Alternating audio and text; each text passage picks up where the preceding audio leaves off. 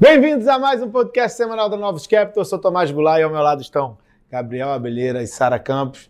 Nessa semana que a gente teve discurso do Powell e numa preparação para a semana que vem, que a gente tem dados econômicos muito importantes nos Estados Unidos, os ISMs, assim como o mercado de trabalho. É, tem feriado também, dia 4 de julho nos Estados Unidos. Então, né, Sara? É, foi uma semana tranquila lá fora, apesar é, da divulgação dos, dos dados. A gente teve PCI nos Estados Unidos ainda referente ao mês de maio, né? então é um número até tranquilo por dentro, com a parte de serviços ex-housing é, moderando em relação ao mês anterior, e a inflação na zona do euro que segue bem elevada, mas vindo ali sem surpresas altistas, né? vindo bem, bem próximo ao esperado.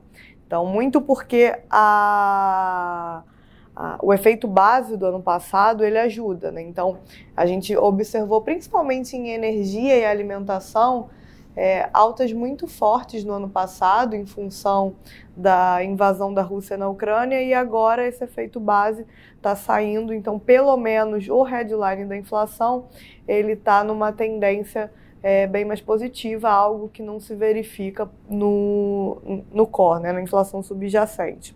Mas é, apesar disso, né, assim, o ponto é que os bancos centrais eles têm tentado adotar uma mensagem rock é, no sentido de não cantar vitória em relação ao atingimento da, da meta. A gente viu isso durante essa semana, tanto pensando no caso do Fed, tanto no caso é, do ECB. Mas no final das contas, eu acho que depois o Gabriel vai até poder falar melhor, mas o mercado tem é, focado muito no ponto da, da derivada, da, da inflação estar indo na direção correta, né? Mas, assim, de novo, os bancos centrais estão te, tentando, né? O Powell, essa semana, falou que não descarta subir os juros em duas reuniões consecutivas.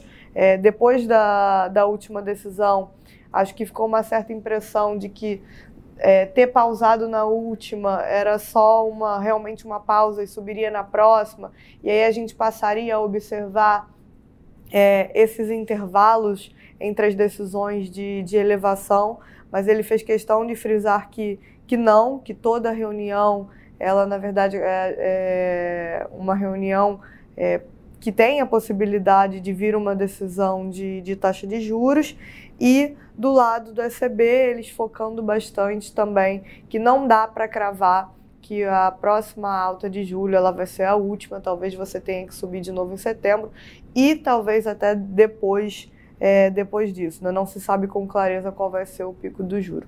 Então os, é, os membros do, dos bancos centrais eles têm tentado é, passar essa, essa mensagem, reforçar isso, apesar de não ser algo que o mercado tem é, colocado, acreditado muito, né, Gabriel? É, pois é, na verdade está tendo uma. Depende de qual mercado, né? Está tendo uma divergência aí. Não é uma divergência, acho que perdeu um pouco a correlação dos juros com, com a Bolsa. Porque os juros americanos ele, ele chegou a abrir bastante aí na semana, abrindo de 10 a, a 15 bips aí alguns vértices.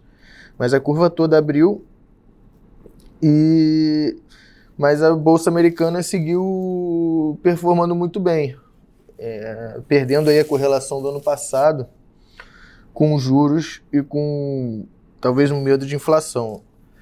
É, a bolsa americana por, no, na semana fechou subindo 2,35% no praticamente no raio aí do, do semestre. Apple chegando a 3 fechando a 3 trilhões de dólares. Nasdaq subindo também 2% na semana, fechando o semestre subindo quase 40%. Então a bolsa perdeu aí qualquer correlação com juros nesse semestre e segue, eu acho que segue, segue seguiu assim durante essa semana. Os juros abriu bem e a bolsa performou muito bem também. É... Brasil, o índice fechou um pouco, fechou negativo, na verdade, caindo 0,60 e, nós, e os juros fechando bastante, né? Que também É diferente lá de fora, o nosso juros brasileiro fechou também entre 20 a 30 bips e vários vértices aí é, na curva, com inflação melhor e, e a decisão da CMN também, né, eu acho que pode ter ajudado em manter a meta em 3%, é, tirando aí qualquer problema que poderia vir nessa decisão. Não é isso, Tomás? Não, exatamente. A gente teve na semana a divulgação do número é, de inflação do meio do mês, né, o IPCA 15, é, referente ao mês de, de junho. Ele veio ligeiramente positivo, né? É, havia expectativa que ele pudesse já vir negativo. Quando a gente pega as aberturas, teve algo relacionado à parte de aluguéis e condomínio que pressionou bastante. Mas quando a gente extrai os pontos principais do número, é, há uma indicação de que para o mês fechado de junho a gente vai seguir observando um, uma variação próxima a menos 0,20. Ao que tudo indica, julho vai ser entre menos 0,10 e menos 0,20 de novo. Então a gente tem dois meses seguidos onde você tem variação negativa né, de, de, de inflação. E o que ajuda bastante o Banco Central a gente sabe que a inflação corrente ela influencia as expectativas, né? A gente teve, como o Gabriel falou, a gente teve decisão do CMN é, pela manutenção da taxa da meta de inflação em 3% a partir do é, para o ano de 2026, referendo ano 2024, 2025. É, há uma alteração para de horizonte de ano calendário fechado para horizonte móvel. Ainda a gente ainda não, não, sabe bem como é que vai ser a aferição é, dessas questões. Mas a gente vê como positivas essas é, mudanças que foram feitas até o momento.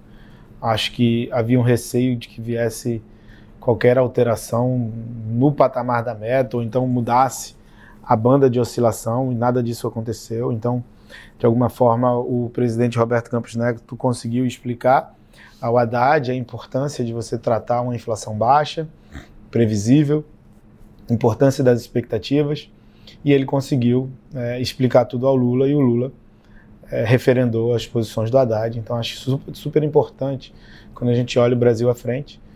E aí, por conta disso, a gente teve a ata do Copom, né, como a gente tinha falado semana passada, a gente achava que a ata ia trazer uma explicação melhor é, com relação à decisão né, dos diversos é, membros do Copom. Ao, o que, que, foi dito na ata é que tem dois grupos, né, um grupo que achava que já deveria ser sinalizado na reunião é, passada de que o juro ia iniciar um processo de corte na reunião de agosto, e um outro grupo que preferia acumular mais informações, é, observar o efeito da manutenção da meta em 3% sobre as expectativas de inflação, dessa inflação corrente muito mais baixa sobre as expectativas de inflação, para aí tomar a decisão, e esse grupo era até minoritário. Então, é, a impressão é, incômoda que tinha sido gerado pelo statement foi retirado pela ata, né? O Banco Central deixou claro que o movimento de agosto é um movimento de queda da taxa de juros. Acho que a grande discussão agora é se vai ser 25 ou 50. É, acho que são. É, é, o Banco Central deixou bem claro que os movimentos vão ser feitos de forma parcimoniosa, é, sem muito atropelo.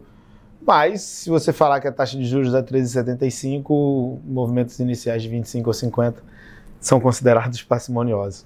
Mas eu acho que essa é a grande discussão. Vai depender muito do, do que, que acontecer com a inflação até lá, do que, que acontecer com as expectativas de inflação, né? Lembrando que toda segunda-feira a gente tem a divulgação das expectativas de inflação do Focus, que é um conjunto de agentes de mercado que é, é uma, uma variável muito observada pelo Banco Central na hora de tomar a decisão. Então, a gente tem até lá a reunião de agosto para ver como é que vai ser o comportamento dessas variáveis. Lembrando que a gente teve o relatório de inflação e o, Banco Central até fez uma mudança que, em teoria, é uma mudança um pouco mais rock, né? numa indicação de que o, o espaço total para a gente cortar é, a taxa de juros é até um pouco menor. Né? Quando eles elevam o juro neutro que eles consideram no, nos modelos de inflação, né? dizendo que o juro natural, o juro regular da economia é, é um pouco mais alto, então isso diz que o espaço que você tem para cortar juros é menor do que quando você tinha um juro neutro é, é um pouco mais baixo. Mas, novamente, isso daí não deveria atrapalhar a decisão da reunião de agosto. É, vai depender do que acontecer com as expectativas e com a inflação, principalmente o núcleo da inflação.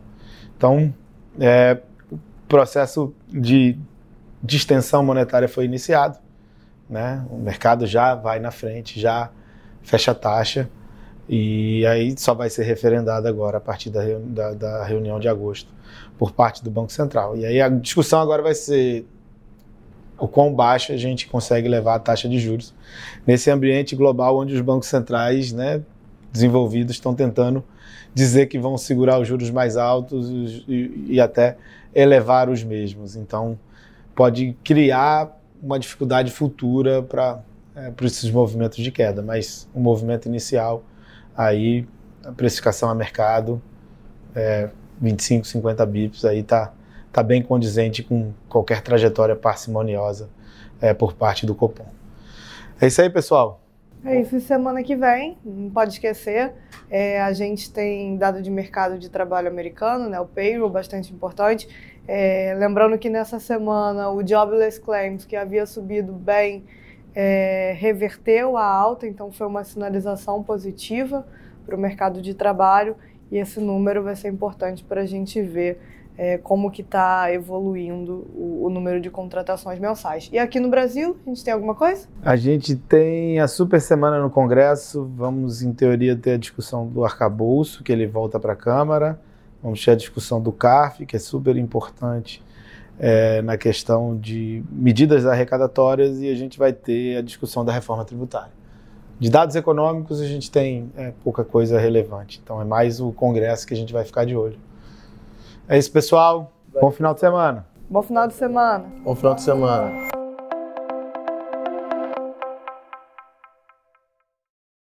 A Novos Capital, gestora de recursos limitada, não comercializa nem distribui cotas de fundos de investimento ou qualquer outro ativo financeiro. Este podcast não constitui uma oferta de serviço pela Novos e tem caráter meramente informativo.